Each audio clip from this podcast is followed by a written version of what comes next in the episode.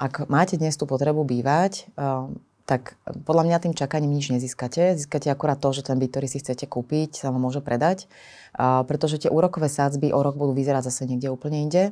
A, a cena tej nehnuteľnosti si ja osobne nemyslím, že nám bude rapidne klesať. Prečítaj si tisíce exkluzívnych článkov, získaj skvelé benefity a podpor správy, na ktorých záleží. Staň sa členom Startida Premium klubu ešte dnes. Našim dnešným hostom je pani Danka Moravková, ktorá sa v Tatrabanke venuje oddeleniu financovania nehnuteľností. Dobrý deň, vítajte. Dobrý deň. Mám si to predstaviť tak, že zadelujete hypotéky, áno, nie?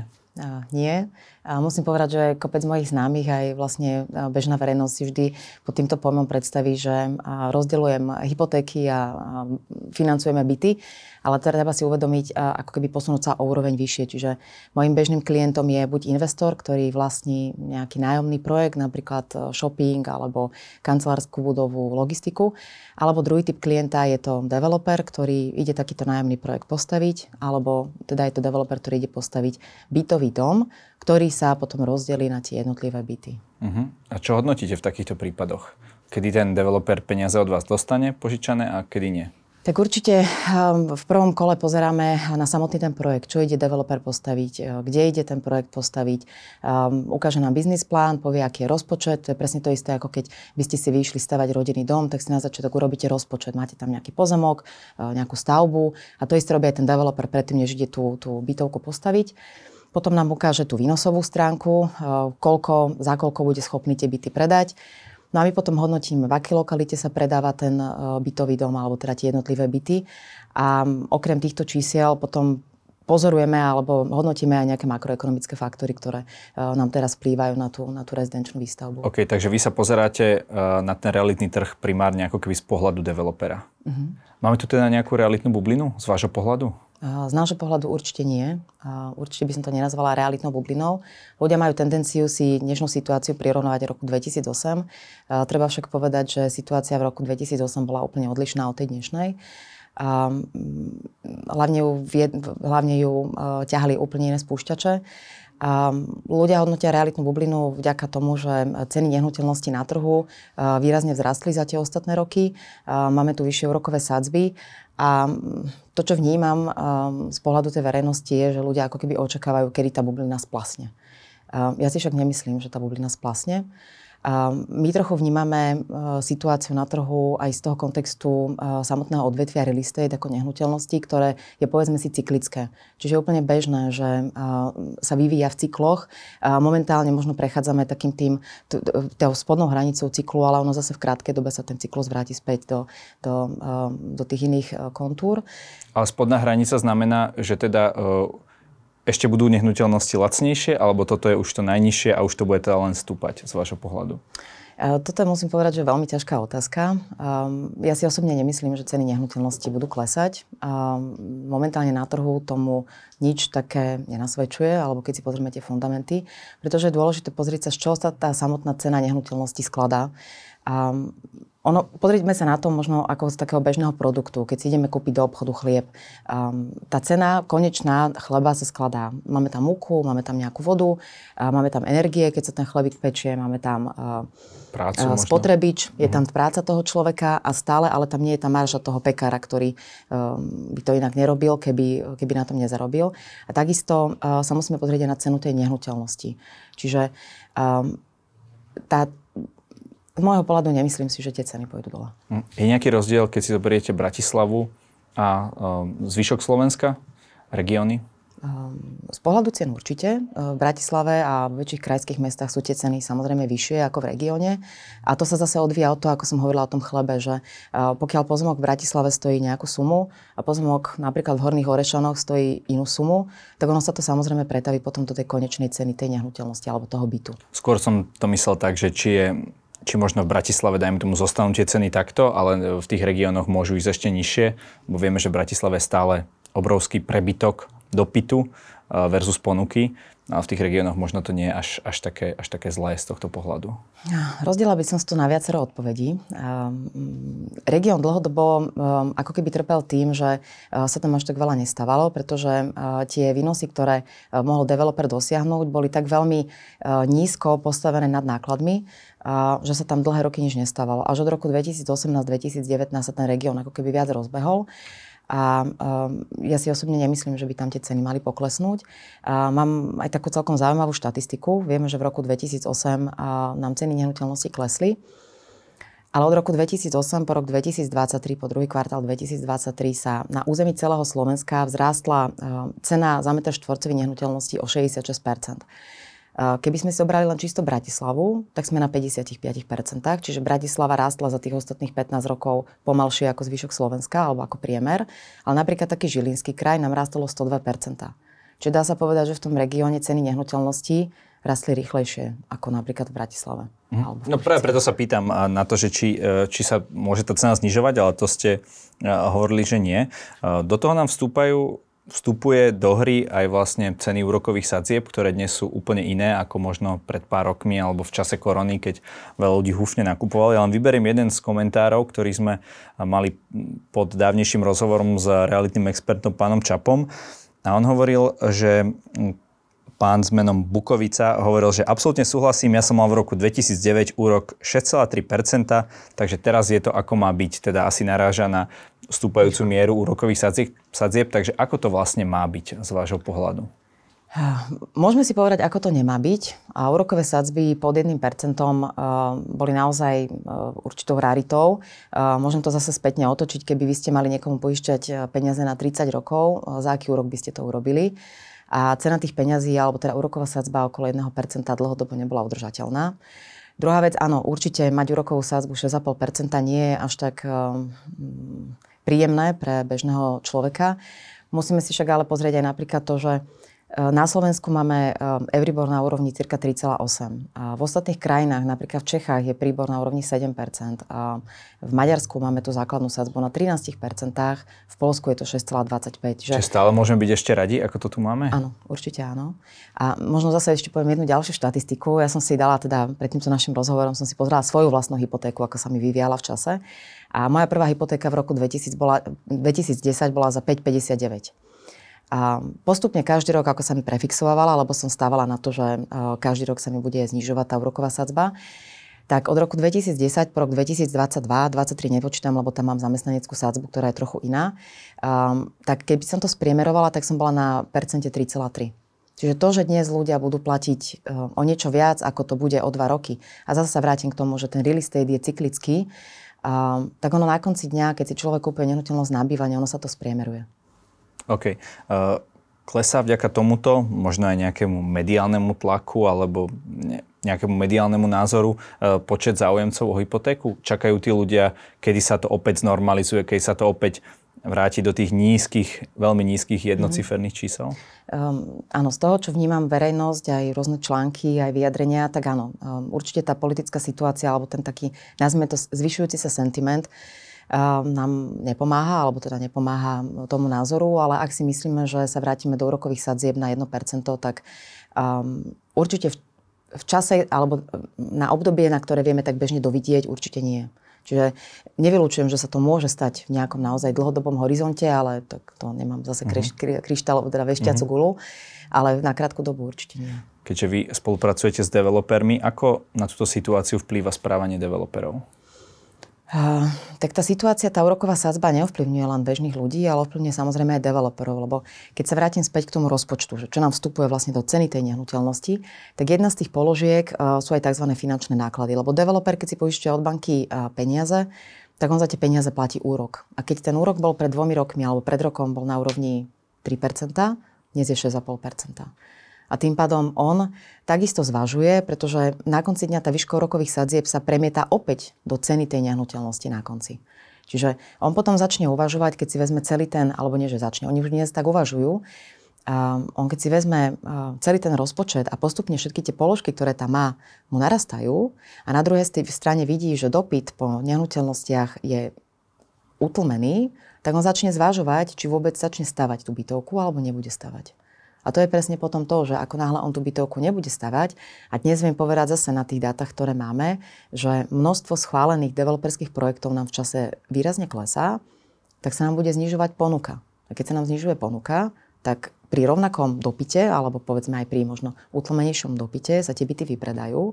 A čo to spraví na konci dňa s tou cenou? OK, takže zase bude v konečnom dôsledku stúpať.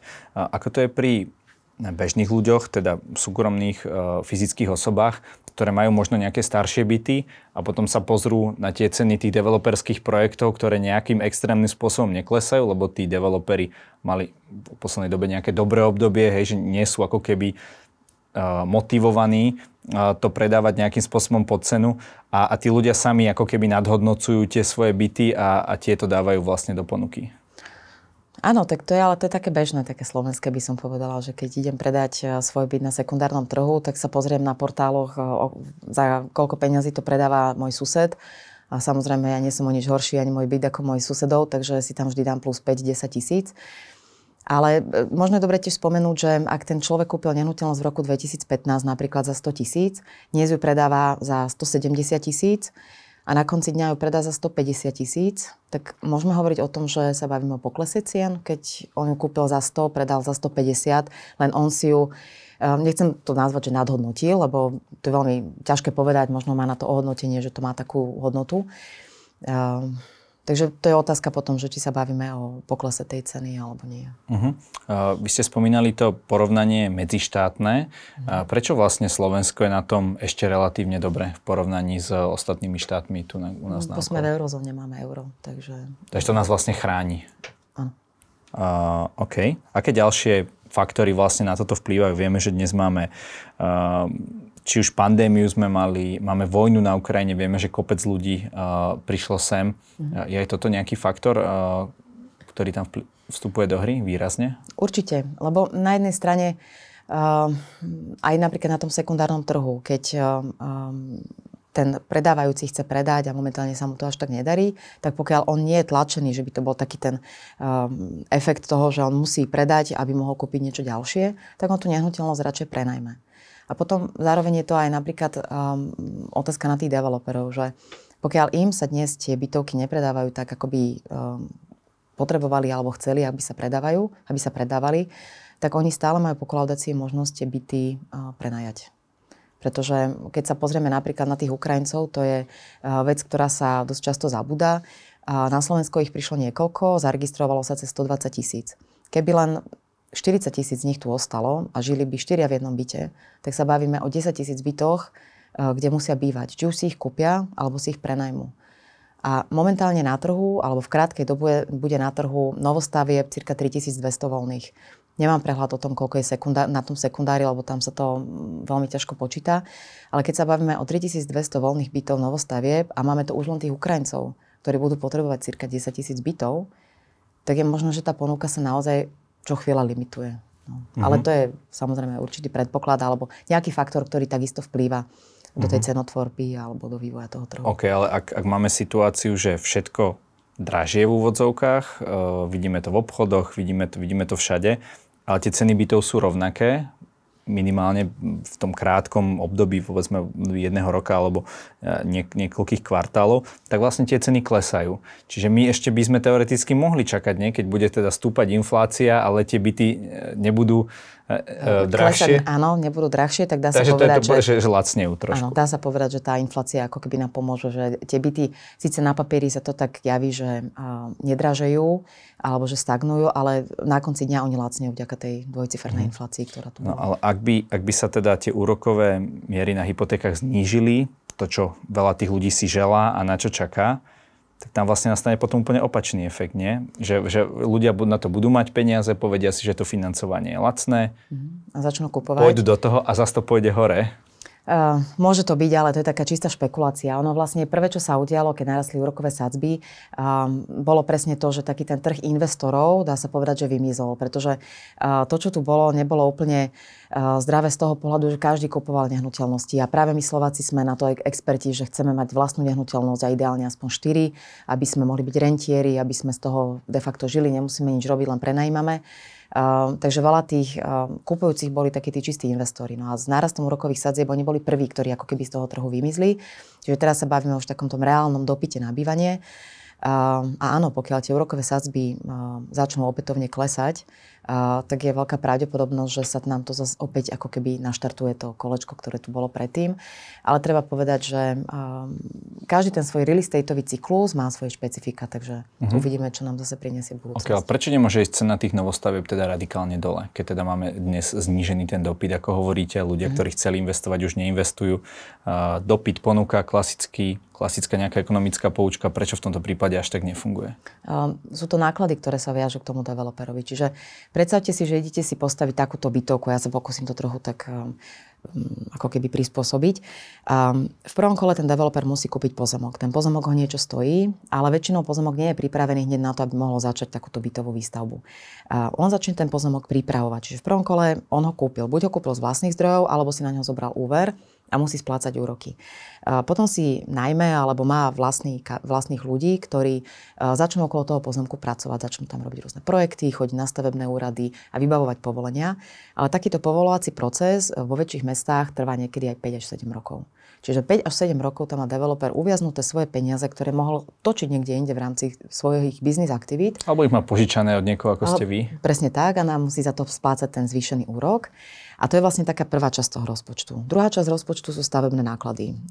Stavebné náklady po pandémii začali rásť a sme sa dostali do situácie, že napríklad v decembri 2022 bola inflácia na stavebných materiáloch okolo 13% a na, staveb, na práci, stavebný, stavebnej práci bola 20% Čiže dnes ten stavebný náklad je pre developera výrazne vyšší a to je tiež vec, ktorú musí zakomponovať do, toho, do tej ceny. No a plus sú to tie finančné náklady, o ktorých som už hovorila. Čiže on keď si to celé ako keby spočíta, tak on má nejaké minimum, pod ktoré nemôže ísť, lebo by ako keby išiel do straty.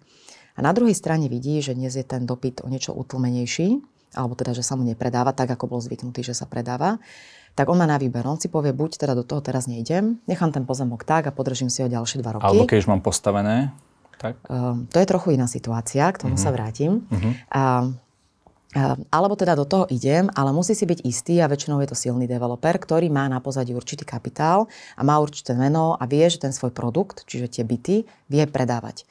A my napríklad vidíme to, čo som aj spomenula, že množstvo poskytnutých developerských projektov do bývania nám medziročne výrazne klesol.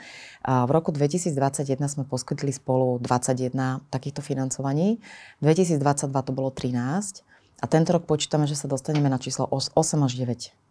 Čiže z 21 na 8 až 9. Tým pádom sa nám bude limitovať ponuka a keď sa nám bude limitovať ponuka, tak pri tom, ako ľudia prichádzajú do veľkých miest, napríklad aj do Bratislavy, ako máme tento, tento urbanistický vývoj, a pri tom, aké sú tu dnes možnosti aj napríklad s tými Ukrajincami, tá cena jednoducho nemôže ísť dole. Je iné samozrejme, pokiaľ ten developerský projekt je už rozbehnutý a je postavený.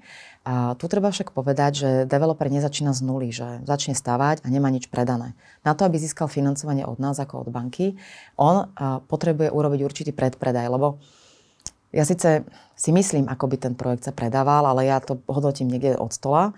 Um, a na to, to si nech trh posúdi, Presne či tak. je to atraktívne. Presne tak. A my máme tzv. predpredaj, čiže on predtým, než my mu dáme peniaze, musí predať 20 až 40% tých bytov. Čiže on nezačína tú výstavbu a väčšinou ani developeri, ktorí sú skúsení, nejdú ako keby bez hlavu, čiže oni si urobia taký ten predpredaj. Čiže on počas tej výstavby mu stačí predať možno 30-40% ďalších bytov a už má banku vyplatenú a tým pádom nie je veľmi tlačený do toho, aby poskytoval nejaké zľavy, znižoval ceny, e, pokiaľ sám nechce. Dobre, a tak poďme dať na záver takú možno radu bežným ľuďom, ktorí nás teraz pozerajú a špekulujú rôzne, či teda majú čakať, či nemajú čakať, pozerajú rôzne názory, či už v médiách, od realitných expertov a tak ďalej. Ak teda som človek, ktorý má tú potrebu bývania, mám kúpovať teraz, alebo mal by som ešte vyčkávať? Ak máte dnes tú potrebu bývať, tak podľa mňa tým čakaním nič nezískate. Získate akurát to, že ten byt, ktorý si chcete kúpiť, sa vám môže predať, a, pretože tie úrokové sádzby o rok budú vyzerať zase niekde úplne inde. A, cena tej nehnuteľnosti si ja osobne nemyslím, že nám bude rapidne klesať. Okay, a ako zhruba by mohli vyzerať tie úrokové sadzby? Ja viem, že to je veľmi také veštenie z gule, ale či to je či to bude nad v úvodzovkách, že, že skôr budú stúpať alebo, alebo, alebo klesať? Uh, nemyslím si, že uh, neviem vám povedať presne, ako budú vyzerať. Um, to samozrejme ani nežiadam. nevieme, ako sa nám vyvinie tá makroekonomická situácia. Dobre je, že dnes už vidíme svetlo na konci tunela a vidíme, že um, už koncom tohoto roka, respektíve aj skôr, uh, by tie úrokové sadzby na hypotéka mali začať kulminovať, čiže mali by sa otačať takým tým pozitívnym smerom. Dobre. Čo ak som človek, ktorý má vlastné bývanie, mám, mám nejaké voľné peniaze a chcem tak ako veľmi veľa Slovákov zainvestovať teda do, do investičného bytu. Mal by som kúpať teraz, alebo mal by som počkať až, dajme tomu, eh, na budúci rok. Um, a chceli by ste ho prenajímať potom? Áno, áno. Um, tak dnes môžem povedať, že uh, ceny nájmov nám zrástli medziročne. Od júla minulého roku po júl tohto roku nám išli hore uh, z priemer, v Bratislave z priemerných 870 na 970 eur na byt, čiže tam máme aj tie malé aj veľké byty. Čiže pokiaľ nám to dáva to ekonomické rácio za tým, uh, tak by som určite nečakala. OK, čiže ani ten, ktorý uh, naozaj to berie iba čisto ako, ako investičný, ani pre toho sa neoplatí v podstate čakať do, do nejakého budúceho roka, alebo pre niekoho? Veľmi záleží, aký typ nehnuteľnosti kúpi, um, lebo um, veľa investorov to vníma aj ako uloženie peňazí. Čiže pokiaľ si kúpite prémiový byt, tak prémiový byt vám nikdy neklesne na hodnote. A pokiaľ máte tie peniaze dnes na účte, s tou infláciou, ktorá dnes je, tak na konci dňa strácate. Takže pokiaľ máte uh, voľné zdroje, ktoré treba, alebo ktoré by ste chceli zhodnocovať, tak určite nehnuteľnosť je stále nazvime to, že bezpečný prístav. Dobre, a keď tie zdroje nemám, keby som chcel uh, prísť do banky a žiadať vašich iných kolegov o, o hypotéku, tak mám si teda trošku počkať? Ťažká otázka. Um, tak či tak neviete kúpiť ten byt za 100%, tzv. loan to value, čiže musíte mať nejakú časť ano. svojich prostriedkov. Tak, čiže dobre predpokladu, že, že by ste mali tie peniaze. A, a bol by to byt, ktorý by sa vám naozaj páčil a má pre vás uh, hodnotu. Um, pri tých stúpajúcich nájmoch ja by som do toho išla. Mhm. Dobre, takže ani jeden z tých typov ľudí, ktorých tu máme na scéne, čo sa týka e, záujemcov o kúpov bytov z radou fyzických osôb, by sa nemal spoliehať na to, že praskne realitná bublina. Určite nie. Pani Moravková, každý u nás má na záver priestor odkázať našim divákom to, čo sám chce. Nech sa páči do tej kamery. To ste ma trochu prekvapili, musím byť úprimná. Um, ja si osobne nemyslím, že máme na Slovensku realitnú bublinu a takisto si nemyslím, že ceny nehnuteľnosti pôjdu dole. Je možné, že tá cena bude stagnovať, že sa jemne skoriguje, ehm, ale určite netreba očakávať 15, 20, 30 percentné zľavy na nehnuteľnostiach. To nepríde. Takže ak e, dnes potrebujete bývať alebo chcete investovať, tak nečakajte na to, že tie byty budú výrazne lacnejšie. Ďakujem za rozhovor. Ďakujeme ja.